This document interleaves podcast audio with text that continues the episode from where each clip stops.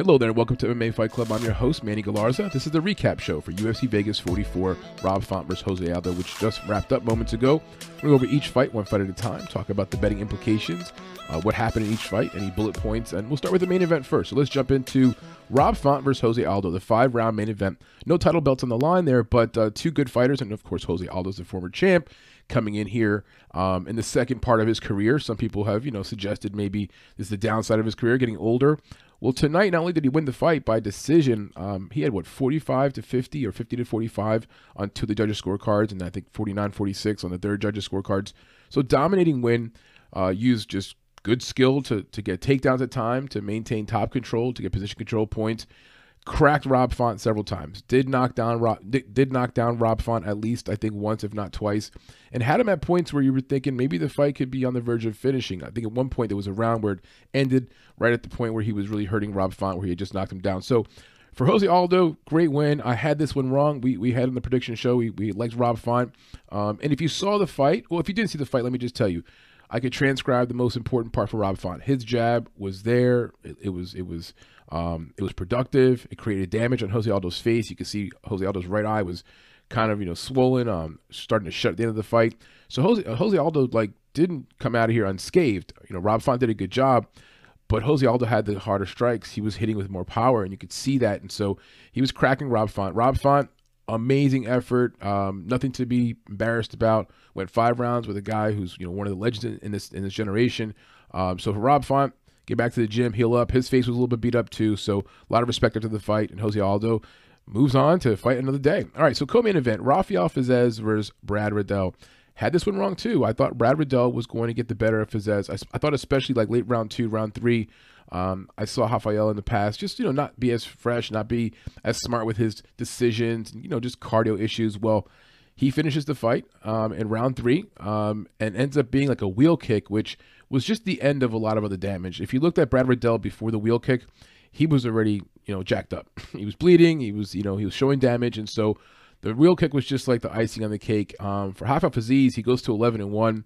Very dominant performance. These guys are, you know, teammates, t- trained at Tiger Muay Thai together. Um, you know, no bad, no, no bad vibes between them before the fight or after the fight.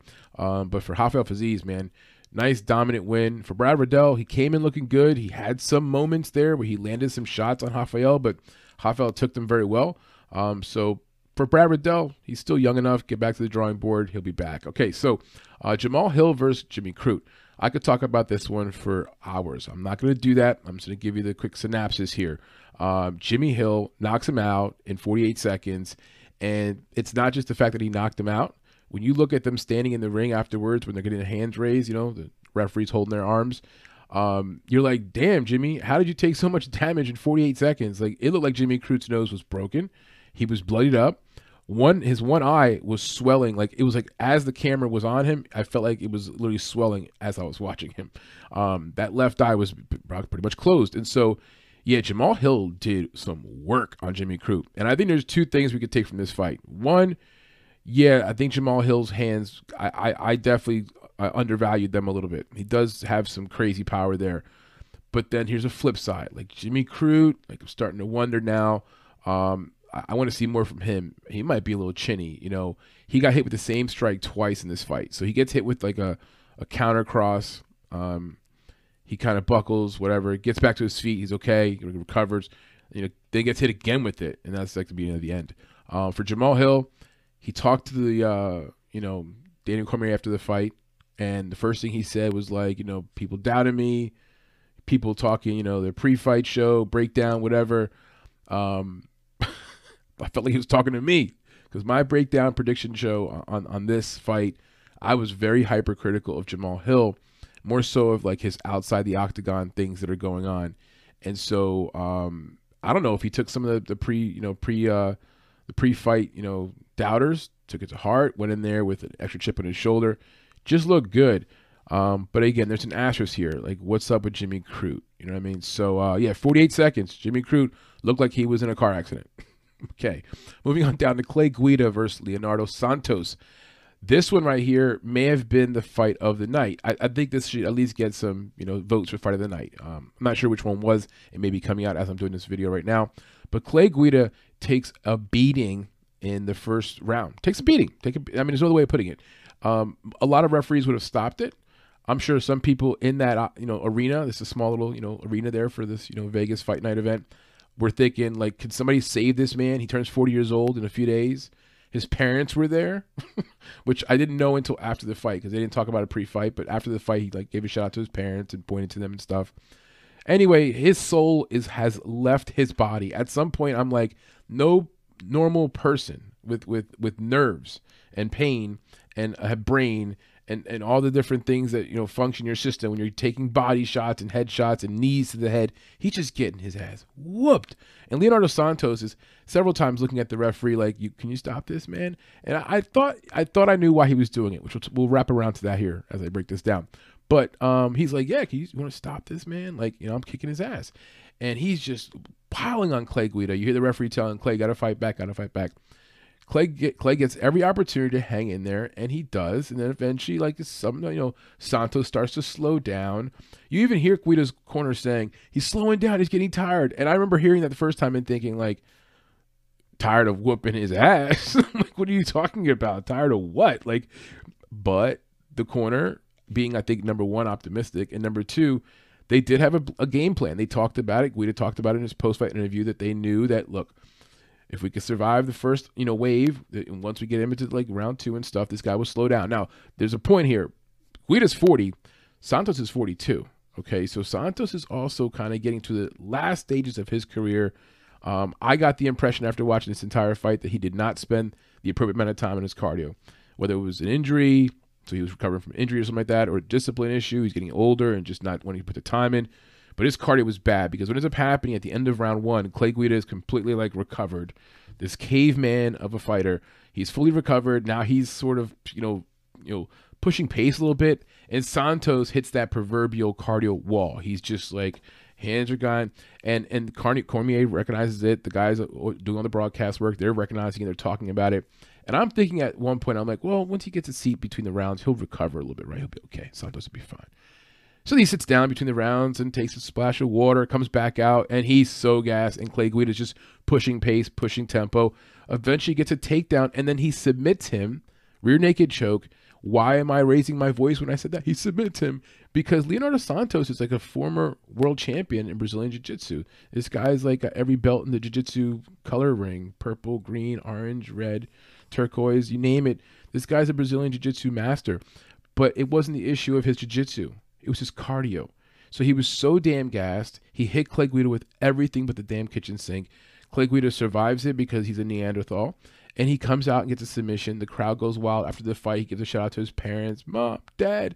His face looks fine. You don't understand how he took a knee to the face. And in one of the replays, he takes a knee to like the face, like to the to the freaking cranium, and then goes down from it. But that's you know not enough. Um, I think that referees when they referee this guy's fight, they kind of must get a few notes on the side from like Dana, like this guy gets a little extra rope here. Don't don't don't call the fight too early with this guy. Anyway, for Clay Guida, he turns 40 next week. He talked about it. His buddy was there, gave shout outs to everyone.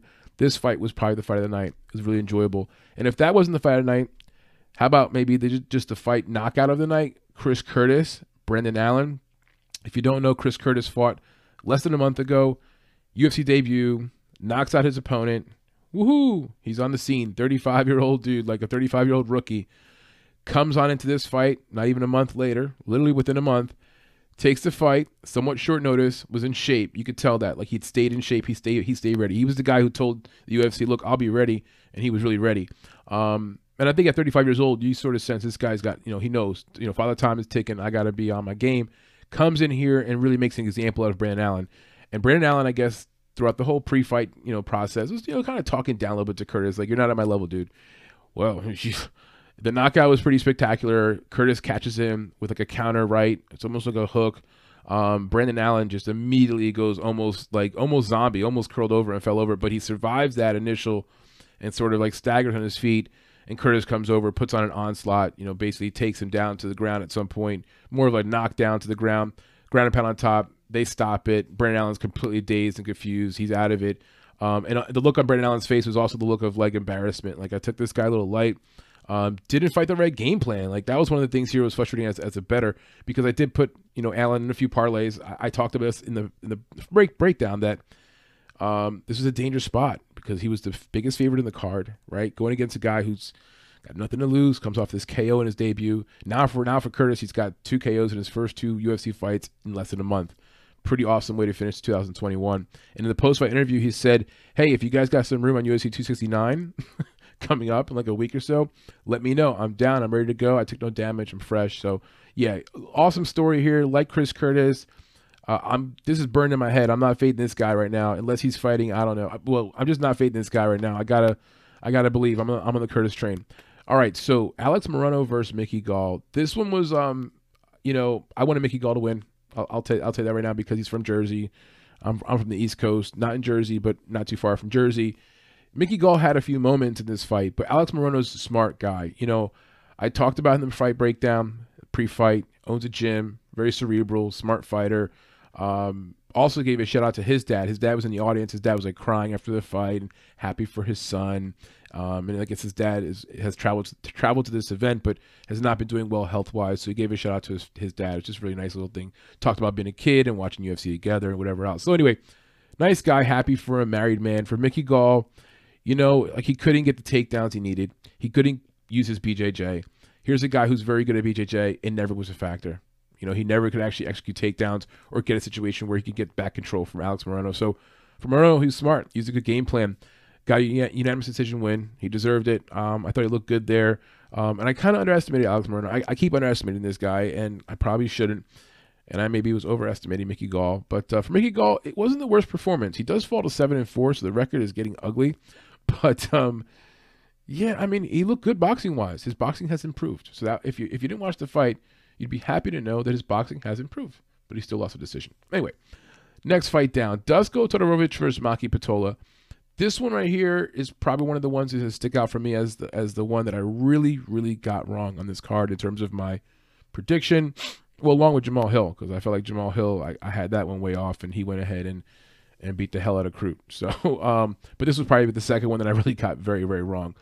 So, I had this whole theory about Dusko's got no chin. You know, Maki Pitolo is balanced on the feet, on the on the hands, you know, on, on the on the ground, whatever he's balanced. You know, Dusko had a history of using takedown attack before and being good on the ground, but like he kind of like got away from that. You know, maybe somebody wanted to have flashier knockouts, wanted to use his boxing, whatever the case may be. He got back to it in this fight, and it was shocking because once he got the takedown on Pitolo, Pitolo initially was like sort of fighting with him, trying to battle positions. And next thing you know, Dusko just takes like a full body mount, starts laying blows on on Pitolo, and I still I was like in denial because I, I had my money on Pitolo, one of the dogs I liked in his card. And I'm like, no, Pitolo, you'll be fine. Like, oh, get out of that. Get out of that position. He just never did. And Dusko just starts raining down more and more strikes. He gets um he gets a back control situation where he's got both hooks in, flattens out Pitolo, starts landing more strikes, and the fight gets called. It's it's stopped. Okay. And that's in round one. At the end of round one, four minutes, 34 seconds. So almost the end of the round, but Pitolo could not hang on. When they called the fight, you know, Pitolo's sitting there on the stool the look of defeat, like the look of like, you know, man, I just kind of really came in here, didn't even get a full fight. You know, I came in here, got finished in the first round. I mean, think about that from from the standpoint that these fighters put full training camps in. Those camps could be anywhere from sometimes only two or three weeks, depends on the fighter, um, to six to eight weeks. Um, and in some cases, maybe 10 weeks when you think about the build up before the camp and getting everything scheduled and starting to, you know, get yourself health wise and start to do the things you need to do pre camp it's two, three months of your life. And then you go in there, and then in four minutes and 54 seconds, it's over. That's the look I saw on Maki Pitolo's face. So for Pitolo, I just expected more. I'm, I'm pretty disappointed in him. For Dusko Todorovic, he did a very good job. He did what he should have done. Um, he, he got a nice win. He needed this win. This would have been three losses in a row in the UFC. I thought his chin was going to get checked here by Maki Pitolo. On the feet, when the fight was on the feet, Maki was doing well. He was doing all right, but didn't stay on the feet, didn't fin the takedown, and couldn't get back up. So, next fight down, the best version of Manel Kape. We saw that tonight. Um, this is what this guy, the potential of this guy. Knockout, round one, four minutes and two seconds over Zhalgas Zhumagulov. Um, I know Zhalgas is not the best fighter in the world. He's only 14 and 6, kind of a, a smaller guy. Um, doesn't do anything great, does everything okay. But for Manel Kape, boy, he's got the he's got the touch of the like the touch of death. Okay, if he strikes somebody the wrong way, he's to put him sleep. And so he really put a, a punch on Zhalgas tonight that was, uh, yeah, he brought that shit all the way from Portugal or maybe Angola because he's from both countries, right? Anyway, nice win for him. I was on Zhalgas as a dog on this as well. So it's a reoccurring theme here. I think I got, well, I'll wrap up a summary at the end of how I did on this card because I did not do well. If you were trailing any of the betting advice I gave, ouch. Kind of undid everything we did last night with um, Bellator. All right, next fight down. Bryan Barberena and Darian Weeks. Okay, so Barberena and Weeks, this is a fight that maybe had the early candidacy, prelim candidacy for fight of the night because um, it was competitive. They went, you know, toe to toe. Both guys exchanged punches. Um, they were equally as tired towards the end of the fight. Weeks, his first UFC fight, he had been undefeated, five and zero oh coming in here. Um, Barberena's more of a little bit more of a veteran in UFC. Um, and Barberena won the fight. He won the fight. Some people on like Facebook, I'm sorry, Facebook, Twitter and whatnot on social media were arguing that oh maybe Weeks won the fight. I don't know. I thought Barberena won the fight. he landed the hardest shots, more recognizable shots, but not a bad showing for Weeks. Decision win there for Bryan Barberena. All right, next fight down. Here's a little bit of drama, right? So Cheyanne, Cheyanne Vlismas gets the win over Mallory Martin. We we knew all the pre-fight stuff, whatever. And I gotta just put her on blast again. Um, well, let me let me start by giving her some positive feedback first. Her striking was so sharp. She she did recently move over to a new gym there in Vegas. Um, man, her striking looked really good. She looked. She also looked. I don't want to say like skinnier or leaner, but like she looked like in tremendous shape and somehow faster than she was before. She was pretty fast before. Her combinations were, were really nice. Um, she was aggressive. Um, still had that same crazy edge, like screaming in the ring, like not necessarily at Mallory, but like towards the end of the fight, she's like screaming, like "Let's fucking go!" Like in the middle of like throwing combinations, she's screaming that. Um, she did like like she she like she seemed to like Mallory Martin. They both had like good interactions after the fight, nothing bad from that standpoint. Now post fight, um, here's where I got just I got just got pointed out. You know, like Cheyanne, like how you doing from Dan Cormier? Like how you doing, Cheyanne? Like how you feeling? oh, as you know, like, you know, this and that's been negative and, and I got, you know, going over, you know, it's just like I hit rock bottom, you know, like it's just like, oh my God, Cheyanne, can we do a post fight interview where it's not like I just did this or had that loss or I, I my dog died or I, I just moved I had no money uh, I, I spent all this on my my dad I, I like this this reoccurring theme of hers of like woe is me um, or if not woe is me but like just I'm gonna give you all my problems right now instead of like this is just a great win. I'm very very happy. Now she does say that too.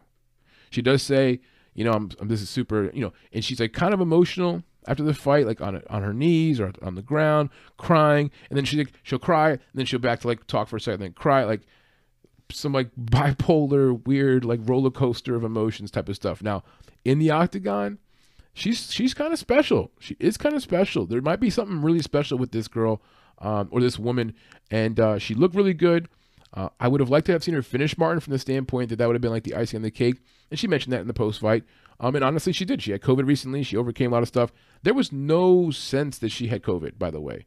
She looked fresh as a mother.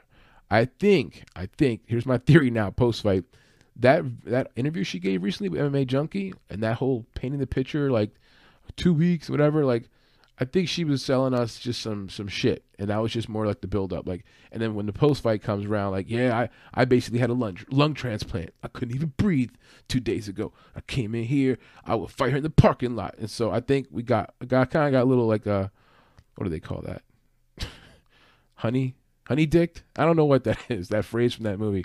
We got honey something, but anyway, honey child Cheyanne Vlismas, aka Cheyanne Buys goes on, gets a night decision win. All right, so moving on down to William Knight and Alonzo Menifield. This fight should have been good. A lot of people were thinking under or the fight is not go the distance. I was one of them, raised my hand. I also some people who thought Alonzo Menifield would win the fight. I also raised my hand there, and I was dead wrong. This one will stay with me for a minute with Alonzo Menifield because there's two things that really kind of bug me with this guy. Like he doesn't use the most basic of tools in his toolbox, the jab. Use your jab, dude. You got it, man. You even have some reach advantage here in William Knight. Um, didn't use it he has a tendency at times just not to use anything. So for the entire third round, he's grappling William Knight. Let me go in order. How about we start round one? Round one, he wins all of round one, except at the very end, he gets clipped by William Knight. And William Knight just completely like takes round one from him, like, got it. Even though Alonzo Menifield had more strikes in round one, position control, had a takedown, looked pretty good. sort of dominated the middle of the cage. Had William Knight on the outside. You know, um, William Knight took round one. He got the knockdown, got him hurt, whatever. So for Menifield, round two comes around. He takes round two. I think all the judges had him winning round two. Little grappling, good job with the striking. William Knight's exhausted in round two. So William Knight's like just can't do much. His hands are down by his body. By the way, he's got some of the worst boxing technique. I just gotta put it out there. William Knight's boxing technique is trash. So round three comes around, and um, Alonzo Menifield's like, all right, let me get some grappling going. Let me get a takedown. Right, that's that's my path to victory. So he gets William Knight up against the fence, but never gets him down. And this is going on, I swear, for probably like four minutes of the of the last round. For four minutes, Alonzo Menifield is leaning up against the fence on William Knight, never throwing a single strike. Like nothing. Like nothing. Like never, nothing. Not an elbow, not a knee to the leg, just nothing. And William Knight's like not doing anything either. So William Knight gets free for like 35, 45 seconds. And he just goes into like Karate Kid, video game, push all the buttons, like XYB, whatever, circle button, square button, and just starts throwing all kind of stuff. And it reminds me of the Macy Barber fight where she won a round in one of her fights where she threw a spinning back fist at like the very end of a round that she did nothing in. She did nothing the entire round. Spinning back fist doesn't land. In, I don't think it landed or didn't land, flush, and she wins that round. So William Knight just like whatever, F it, push all the buttons. All right, what does Alonzo Menifield do? Nothing. Starts circling away, backs away, maybe throws a few jabs or something, whatever. Doesn't do much of anything. I guess in his head, he's like, I won this round because I, I pinned him up against a cage for you know a few minutes. The long and short of it is William Knight gets a decision win. Alonzo Menifield, like IQ, fighter IQ, just took a dump. Um, gotta wake up, dude. Like he shouldn't fall into eleven and three here. He was the favorite for a reason. He should be twelve and two. Maybe not finishing William Knight, but fighting smarter, using your head, not losing rounds at the last 10 seconds of a round because of, you know, putting yourself in a bad position, um, and just not using your tools, um, not being busy, you know. Now, after the fight was over, Paul Shaughnessy from um, Dogger Pass show where he does with uh, Cody Saptic, he posted some stats on round three striking stats. And I guess I was a little blinded because I, I wanted Alonzo Menifield to win. I thought he got robbed, whatever, you know. Um, but the stats are the stats. And in round three, the stats show significantly there's a significant advantage in strikes for William Knight over Alonzo Menifield. And that was the entire round. There was no no one got hurt, no one got not, no one got any takedowns. Whatever control that Alonzo Menifield had against the cage against William Knight in that third round, I guess was not really control. I guess leaning against him. I don't know. I don't know how the judges scored that. But striking wise, William Knight did win round three from that standpoint.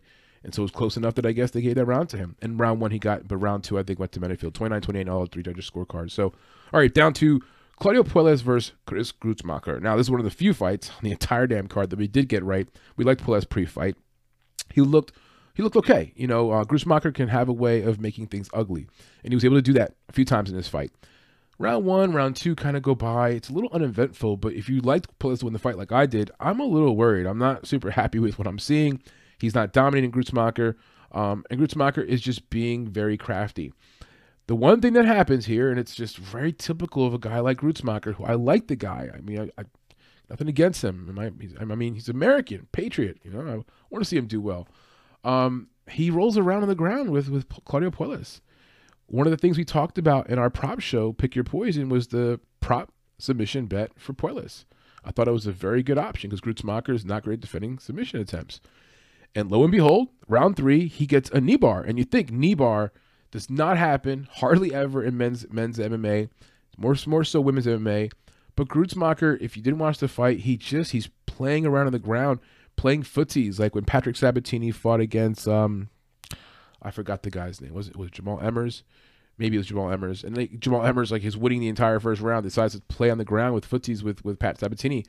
So Puelles gets into a situation where he grabs the leg and pulls off it. And the knee bar happened so fast, you could barely tell Chris even tapped. It was like a really fast tap. So nice win for Puelles. He's got to shore up his game. He should have looked better in that fight than he did. Um, and for Chris Gruetzemacher, like, he's got to learn how to defend submissions. You know, it's, it's, it's, it's, it's Achilles heel for him. All right. First fight of the night, Vince Morales versus Louis Smolka. I like Smolka to win. I thought even inside, inside the distance was going to be a possibility for him, maybe submission. I talked about that prop in the prop show. And that was not what happened here. What happened here was that Vince Morales came out there and was like, I'm at a new gym, got some new swag, my boxing skills have improved, and he just cold clock knocks out Smolka, one punch knockout, two minutes, round one, kicks the night off on that kind of note. And you're like, damn, okay, here we go. So had that fight wrong, um, but for Vince Morales, great win. You could almost sense like the guy has made a major change because there's some holes in his game that you could see from the past watching his prior fights. But all in all, when you watch this fight, you're like, okay, this is an improved version of him. He's making the, the changes he needs to make. Um, at his age right now, only what 31 years old, kind of stepping into his prime years. So let's review the card. I gotta just say it without trying to vomit in my own mouth how we did tonight. So, um, and at the end, I started to do some, you know, a little hedging, a little panic, some panic spots I had to take. I started seeing a theme that I was getting every freaking fight wrong. So I started betting a little bit just the other way just to be funny. And it kind of happened exactly that way. So, main card, we wanted Rob Font. We like Rob Font. Got that wrong. Jose Aldo, the old man, wins. Co main event, we were on Brad Riddell, but not super confident. I thought that fight was going to be a close fight, but it wasn't as close as I thought. Uh, Rafael Fiziev looked really good. Um, showed everyone that he's maybe more legit, at least more legit than I thought. So, win goes there to Fiziev. I got that fight wrong. Jimmy Crute, ugh, what was I doing? I was all over that bandwagon. I was talking a lot of ish on Hill. Hill shut me up, and anyone else who was talking about Crute winning the fight. So got that one wrong. All right, down to Leonardo Santos and Clay Guida. I had Clay Guida on our prediction show. So here's one of the. I can raise my voice, talk a little bit. Let me take a sip of my wine here. Celebrate. I got one fight right on the main card. Jesus Christ. That's bad when you got one, two, three, four, five, six fights in the main card, going one and five. My lord. So had Clay Guida winning this fight. Old man does a good job there. Outlast Santos. Santos comes in with just not very good cardio. So anyway, uh Brendan Allen. I should have underestimated Chris Curtis. Got that one wrong. Mickey Gall. I thought the New Jersey boys was going to do us proud. He loses that fight to Alex Morono. Prelims. I had Maki Pitolo not right there. Zhalgas had him as a dogger pass. So Darian Weeks and Zhalgas Zhumagulov, those are dogger passes for me. I wasn't like so confident they would win. But either way, got them both wrong. Cheyanne Vlismas, we were on Mallory Martin in the pre-fight prediction. Want to make sure I own up this change here. But then by the time, what it say, what, even night before the fight, I actually posted um, some information online, posted a tweet or two saying that I was actually on the side of Cheyanne Vlismas. I did flip on that one. But I'm not gonna take a bunch of credit for it. I was on Mallory Martin pre pre fight. I kind of was buying into all that shit about Giant Vlismas going through stuff and whatever else. Anyway, Alonzo Menifield got that wrong. William Knight ends up winning that fight. Claudio Puelles, we got that right. And then Louis Smolka got that one wrong as well. So yeah, just whew, we were not uh, not on fire here tonight by any means. And it's a shame because last night with Bellator, man, that card was great for us. We only had one fight wrong in the entire card. So whatever winnings we actually collected last night, gone well, not all of it, but a lot of it took a dive today. So unfortunately, kind of undid our, our brilliant work uh, from yesterday. But all that said, it was a pretty good card. Um, looking back on it, I don't think it'll be a card that people remember like, oh, that was the best card ever. But it was pretty good. I think for some fighters, like a guy like Jamal Hill, a guy like um, Rafael Fiziev, um, a guy like Chris Curtis, like this is going to be cornerstones for their career. Like this will be something we look back in within a year and say, oh, remember that that card when Chris Curtis started off two and zero oh and got that knockout, and he's now at this point. Um, Chris Curtis has fought in six times in 2021. When they said that in the post fight interview, I was like, what? What? I mean, I guess I shouldn't be surprised. He fought twice in the last month in the UFC. So, okay, that just about does it here for the recap of Vegas 44, Font versus Aldo tough card. One of the worst cards I've uh, been a part of in a long time in terms of my predictions, at least, and the betting angles. Whatever money I won last night in Bellator, I pretty much just shoveled it all back in a bag and just gave it right back to the damn casino, which it is what it is. You live to fight another day. Got to sort of wipe our hands of this one. Get ready for UFC 269 coming up next week. That prediction show will be out by what Tuesday. This is uh, Saturday, so keep an eye out for that one. As always, thanks for joining us. If you got, if you want anything, you let me know leave in the comments section. Maybe you did better than we did. Maybe you just took a few prop bets like that, you know, Claudio Puelles prop bet to win by submission. Um, you know, maybe you did better than we did. We, yeah, we were like a dumpster fire. So I gotta own it. We're not doing good. We're not doing good. Uh, anyway, we live to fight another day. pour myself a little glass of wine. I suggest you do the same. Not if you're under 18, okay? Then do not do that. But if you're over 18 and you like wine, this would be a good time to pour yourself a nice glass of wine, maybe some Merlot, maybe some Cabernet. Take a chill pill. Deep breath. Bankroll management is very important. We'll see you guys here in a few days. Thanks for joining us. Oh, and if you haven't already done so, please like and subscribe.